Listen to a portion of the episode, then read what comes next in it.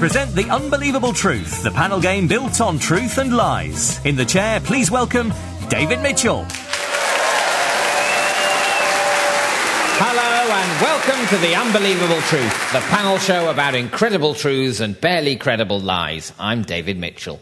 And this week's panel consists of four seasoned campaigners, by which I'm afraid I mean they were recently pepper sprayed. Please welcome Ed Byrne, Holly Walsh, Richard Osman, and Henning Wehn. The rules are as follows. Each panelist will present a short lecture that should be entirely false, save for five pieces of true information which they should attempt to smuggle past their opponents, cunningly concealed amongst the lies. Points are scored by truths that go unnoticed, while other panelists can win points if they spot a truth, or lose points if they mistake a lie for a truth. First up is Ed Byrne.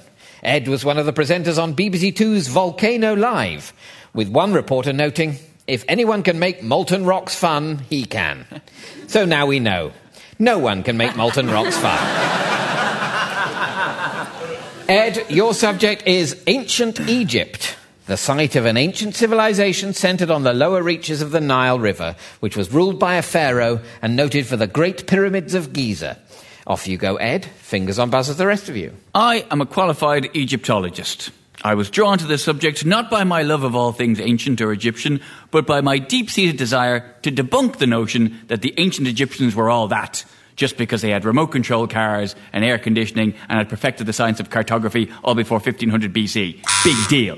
Holly. Did they have air conditioning? They did have air conditioning. they used a form of air conditioning known as evaporative cooling.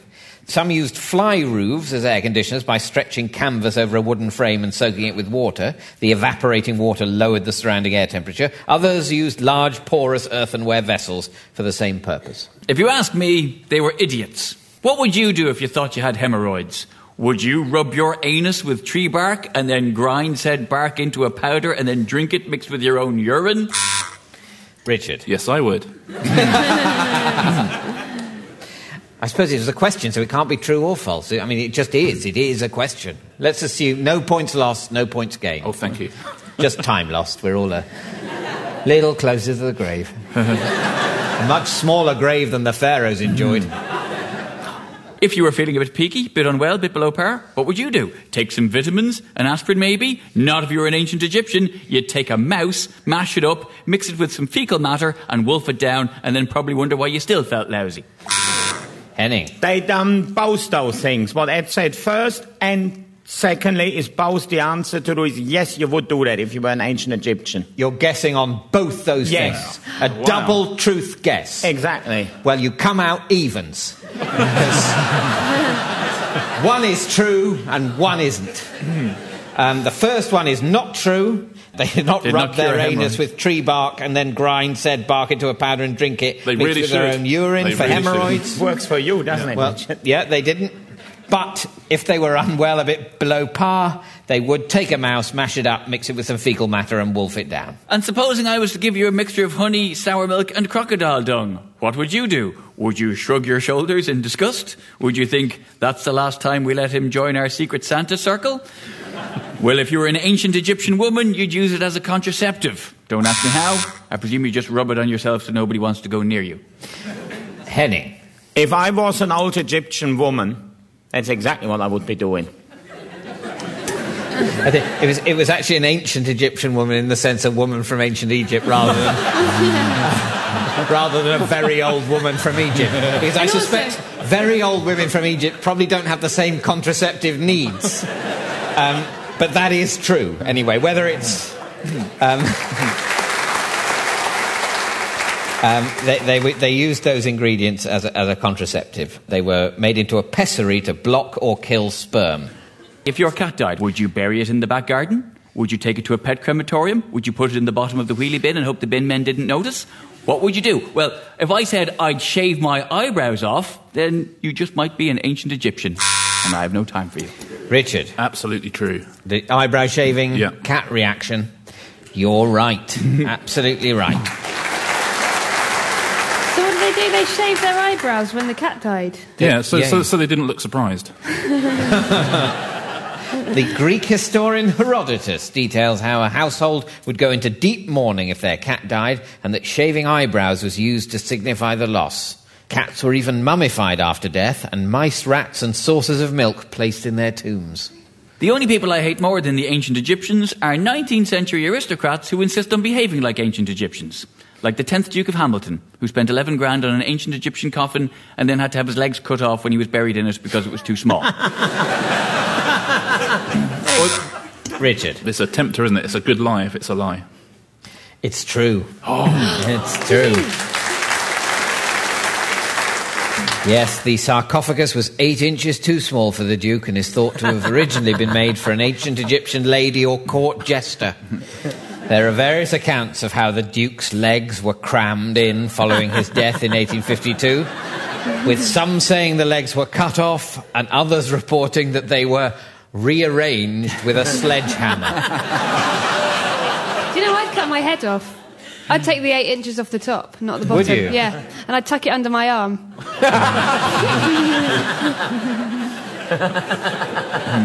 or put it between my knees, you know, just to, but, but with my chin facing upwards, it looks like I was giving birth to myself. and I'd shave my eyebrows off just for more surprise. Thank you, Ed. And at the end of that round, Ed, uh, I'm afraid you've managed to smuggle only no truths past the rest of the panel, which means that you've scored no points. Okay, we turn now to Holly Walsh. Holly was co host of the Channel 4 late night topical entertainment show, TNT. Though, of course, we only have her word for that.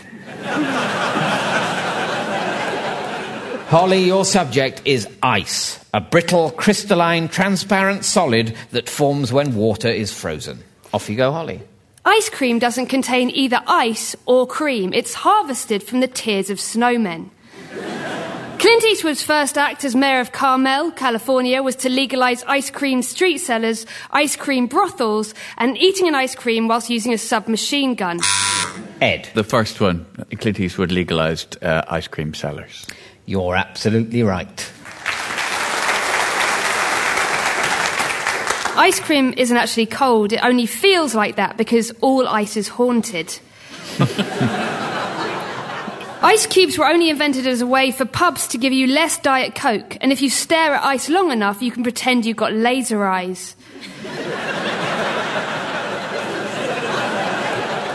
Though frozen foods sound like a good idea, they can be dangerous. In one year alone, 600 Britons are knocked unconscious by frozen lasagnas, 2,000 injure themselves trying to pry apart frozen foods, and an amazing 25,000 people have lost a lip from sipping directly from a vodka luge. Ed. I think it might be the middle one. People That's have injured basically- themselves That trying could be the pry- title of this show, couldn't it? Um, I myself have injured myself trying to prize apart frozen food. Well, you're, you're absolutely right. Yes. According to figures released by the Health and Safety Executive in the year 2000, actually there were 2,040 injuries recorded as a result of frozen food. Most of these were caused by people trying to pry the food apart with a knife. Surprisingly, ice hockey is actually only the third most dangerous sport after drunk darts and bleach volleyball. Only 2% of professional ice hockey players have lost a finger, 62% have lost a tooth, and 98% have lost the ability to recall why they took the sport up in the first place. Henning, I can easily picture 62% of them having lost a tooth. you're absolutely right.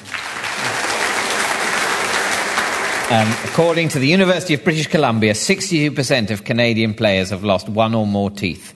Ken Daneyko, who retired in 2003 after 20 seasons playing ice hockey, lost a total of 12 front teeth during his sporting career. Eskimos have 50 words for snow, 40 words for ice, and only one word for racist stereotyping. Henning, Eh, I don't know if that's an urban myth or not, but that there is 50 words for snow in the Inuit language. it is an urban myth. Okay. Yeah. No, they have about the same number as we do in English, e.g., slush, drift, sleet. Oh no, it was the colour white, wasn't it, that they had 50 words for? No, that's Dulux you're thinking of.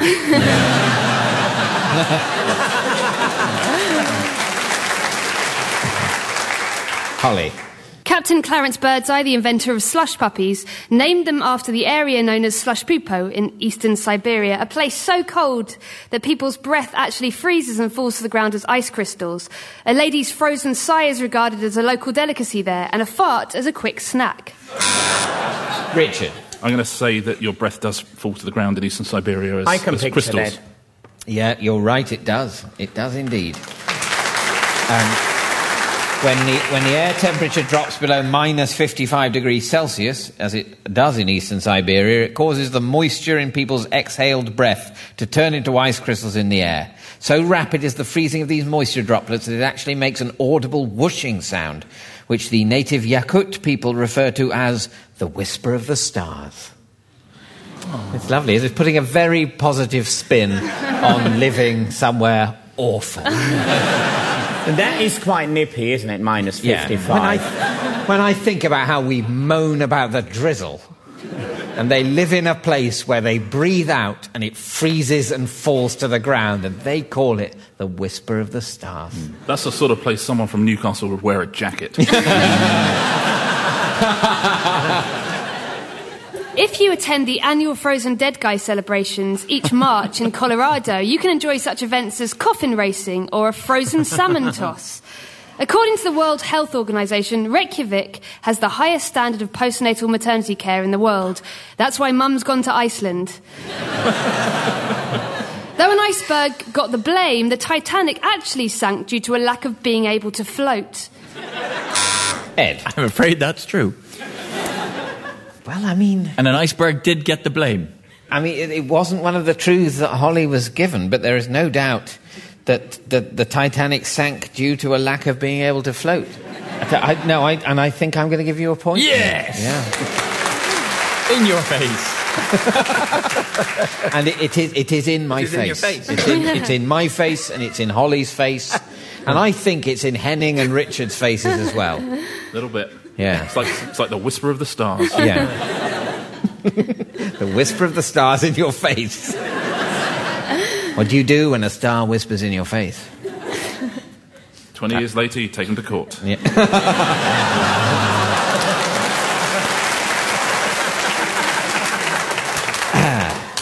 Thank you, Holly. At the end of that round, Holly, you've managed to smuggle one truth past the rest of the panel, which is that if you attend the annual Frozen Dead Guy celebrations in March in Colorado, you can enjoy such events as coffin racing or a frozen salmon toss. That means, Holly, that you've scored one point. Scientists cannot agree on why ice is slippery. One scientist concluded, it seems clear that the molecular structure is.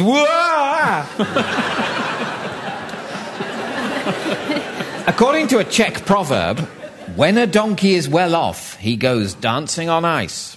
Though in the UK, it's more often a sign that the donkey is not quite the celebrity he used to be. Next up is Richard Osman. In 2011, Richard won Heat magazine's Weird Crush Award. A compliment and an insult at the same time. Rather like being voted world's sexiest racist. Richard, your subject is rubbish, waste material, or things that are no longer wanted or needed. Off you go, Richard. The science of rubbish is variously known as garbology, obsolology, or media studies. the study needed a name. Ed. Obsolology is another word for the study of rubbish. It is not. Oh, garbology. I'm Well going with played again, sir. Are you going to Well, buzz?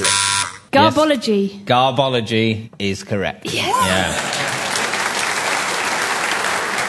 According to the OED, garbology is defined as the scientific study of the refuse of modern society. The study needed a name because researchers were not entirely comfortable with being called rubbish scientists. In Britain, it is not actually an offence to throw rubbish over your neighbour's garden wall. Holly. I bet that's true. I bet you you're allowed to dump stuff as long as it's not on a public road or pavement or something. It is absolutely true. Um, it's not a. It's not an offence. It's. Um, British law states that it's not a criminal offence to throw litter onto private property because this action counts only as trespass, which is a civil matter. Now, if you ever find yourself in Reykjavik, Iceland, and fancy visiting a museum of rubbish, then you're in luck. Because you are just one simple 13 hour round flight away from the Trash Museum in Hartford, Connecticut. Highlights of the Connecticut Trash Museum include a solid gold pooper scooper, Abraham Lincoln's pedal bin, a large pile of compost, a dinosaur skeleton made entirely of discarded KFC chicken bones, and a collection of apple cores once thrown away by John Bon Jovi, Henry Kissinger, and Pele. Holly. Well, one of those got to be true. no, I'm going to go with the compost. it sounds like the worst quiz show ever, doesn't it? yes, no, you're absolutely right. That's true. Wow. Um, that is, that is a highlight of the Connecticut Trash Museum. Other highlights uh, include a one ton Trashosaurus constructed out of recycled materials and an old fashioned town dump. Sadly, the Trash Museum had to close for a week in 2013 after foxes got in overnight. Henning. Again, I believe that. It's, uh, it's not true. so you lose a point. But they would probably appreciate the museum more than most people. Yeah, but to help them, it's an ideal home exhibition, isn't it? It would be very nerve wracking to be a cleaner at the Museum of Rubbish. Yeah. Richard. My local tip in Chiswick has everything you might expect in a West London refuse centre, namely a Twitter account and its own small branch of Waitrose. But it is just a tiny bit smaller than the Fresh Kills rubbish dump on Staten Island, New York, which at one point was bigger by volume than the entire Great Wall of China, making it the second largest man made structure ever seen on Earth, just behind the Croydon IKEA. Holly. Something in that pile of rubbish facts is true. I'm going to go for. Yeah, this is you're the cleaner at the trash museum. what's going in the bag? What's staying on display? Second biggest man made structure in the world. That's not true. Has got more volume than the Great Wall of China. That can't be true. Are you going to buzz? No, just thinking about it, I lost my bottle there. I'm going to uh, buzz. I think that's true. That is true. yes, the Fresh Kills rubbish dump on Staten Island, New York, was bigger by volume than the entire Great Wall of China, which means it's not the second largest man made structure ever seen on Earth, but the largest. Oh, it was created in 1948 and at its height was fed by 20 barges, each carrying 650 tons of waste each day. The waste was concentrated in four mounds, which at their peaks were 25 metres taller than the nearby Statue of Liberty. The dump was closed in 2001 and there are now plans to turn it into a park. Rubbish can also provide us with perspective on some of the greatest works ever created in human history. For example, while the word rubbish occurs just twice in the King James Bible, it appears more than 40 times in reviews of the first series of Pointless. Holly. I think there's something in that. What was it again? Rubbish 50 times in Occurs the. twice in the King James Bible and more Yeah. than 40 times in reviews of the first series of Okay, Pointless. twice in the King James Bible. You're absolutely right. Both are- Ironically, I am cleaning up on this rubbish round. Yeah. Um, and at the end of that round, Richard, I'm afraid you've smuggled no truths past the rest of the panel, Oh, Um, thank you. which means you've scored no points. 40% of the rubbish in Uganda's capital, Kampala, is made up of discarded banana skins, making it the silent comedy capital of the world. Next up is Henning Wehn. Henning is German but has lived in the UK for many years, so he knows that if he sees a crime taking place, he should call 999. And if shouting no doesn't work, contact the police. Henning, your subject is British food. Nourishing substances consumed by people native to the United Kingdom. Off you go, Henning. As Jesus once remarked while, while downing a nice cup of Bovril, Yum, yum, yum. British food is the best food in the world. Uh, this is the only thing Jesus and Richard Dawkins agree on. Uh, British food creates harmony, balance, and world peace. That's why Edward de Bono has advised that Marmite be shipped to the Middle East, where he says a lack of zinc has made people violent and possibly contributed to the Arab Israeli conflict. Ed. I'm going to say that it had been postulated that a lack of zinc was causing the tension in the Middle East. You're absolutely right. yes, Edward de Bono advised that Marmite should be shipped there. He came up with the advice after being called into the Foreign Office in 1999 to help solve the Arab Israeli conflict. He believes there is a lack of zinc in Middle Eastern diets due to the consumption of unleavened bread made without zinc rich yeast. And this zinc deficiency makes men irritable and belligerent. It's relatively recent that British food became edible. Uh, this is in no small part thanks to Germany. When, when Prince Albert referred laughingly to his dachshund as a sausage dog, Queen Victoria was puzzled, having no idea what a sausage was. Prince Albert soon impressed her with his meaty German treat. Holly. Fnuff, I nah. reckon, technically speaking, the sausage was a German import. No. The great breakthrough regarding British cuisine was the invention of the crisp. In 1945, Walker's the butchers started selling slices of cooked potato because they'd run out of meat. The, the crisp proved so popular, he ran out of potatoes too and had to replace them with Hoover dust. Richard. I wonder if uh, Walker did make crisps because he ran out of meat. That is absolutely true. Where And was he you- based?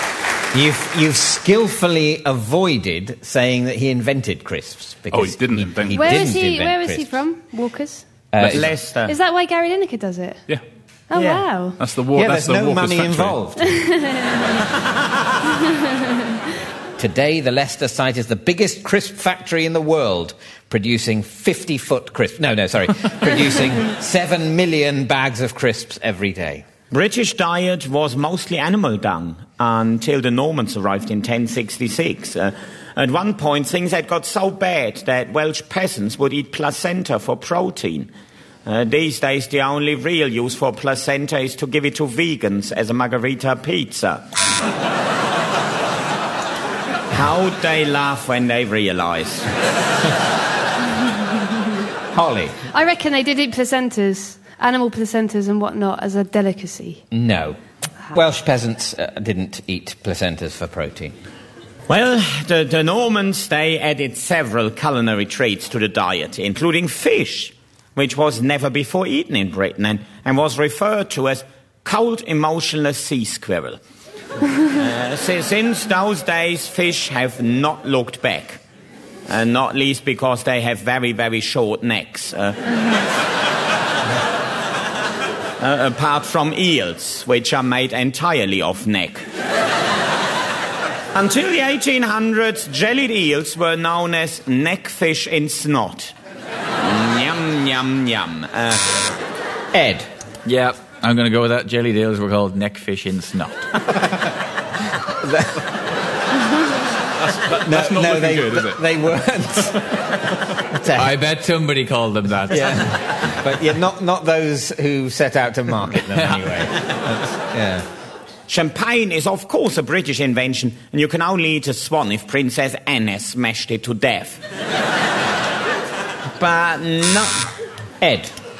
I'm going to go for champagne actually being a British invention. You're absolutely right. But doesn't champagne s- specifically have to be from the Champagne region? Otherwise, it's just a fizzy white wine. Eh, Well, the way of making champagne fizzy, the method champenoise, was invented by a British scientist, Christopher Merret, in 1531, 40 years before Dom Perignon started to use that technique. So the technique by which the white wine of the Champagne region is rendered into fizzy champagne was invented by a British person. But no one shows more commitment to the nutritional cause than Captain Beanie, leader of the new Millennium Bean Party. He dresses in baked bean orange, bathes in beans, and devotes his life to baked beans. His party's motto is wind of change. Come to think of it, most British dishes are the result of eccentricity. Toad in the hole, for example, derives from the belief of early fossil hunters that toads could live encased in stone, as long as they were given enough gravy. Holly. I reckon there's something in that. The invention of Toad in the hole came from toads living in holes. You're absolutely right. Yes. Um, yes, the name Toad in the Hole dates from the famous Toad in the Hole hysteria of the early 19th century. Everyone remembers that, right? This uh, is what happened to people before the internet was invented. it centered around a popular belief that hundreds of live toads had been discovered entombed in ancient rocks. The rock toad hysteria finally peaked in the 1830s when Oxford geology professor William Buckland buried a number of toads in stone blocks to test their survival skills. Public fascination waned as most died quickly, with the longest surviving two years. Um, and that's the end of Henning's lecture. Um, at the end of that round, Henning, you've managed to smuggle one truth past the rest of the panel which is that Captain Beanie is the leader of the new Millennium Bean Party. He dresses in baked bean orange, bathes in beans, and devotes his life to baked beans. His party's motto is Wind of Change, as you said. This orange painted Welshman in a superhero costume won the 2009 Eccentric of the Year award bestowed by the Eccentric Club, whose current patron is the Duke of Edinburgh. um, Captain Beanie, who claims to be from the planet Venus but is actually from Port Talbot, has stood for election to everything from his local borough council to the 2010 general election, where it says here he defeated the UKIP candidate by 69 votes.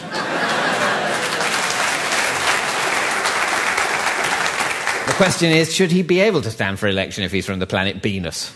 He probably shouldn't, at which point you say, it's all right, I'm from Port Talbot. Right. Um, anyway, that that's means. Very, that's a very UKIP view of it, though, isn't it? um, uh, that means, Henning, that you've scored one point. Which brings us to the final scores. In fourth place, with no points, we have Henning Wehn. In Joint second place with one point each. It's Ed Byrne and Richard Osman. And in first place with an unassailable two points, it's this week's winner, Holly Walsh. That's about it for this week. Goodbye. The Unbelievable Truth was devised by Jon Naismith and Graham Garden and featured David Mitchell in the chair with panellists Richard Osman, Holly Walsh, Ed Byrne, and Henning Wehn. The chairman's script was written by Dan Gaster and Colin Swash, and the producer was Jon Naismith. It was a random production for BBC Radio 4.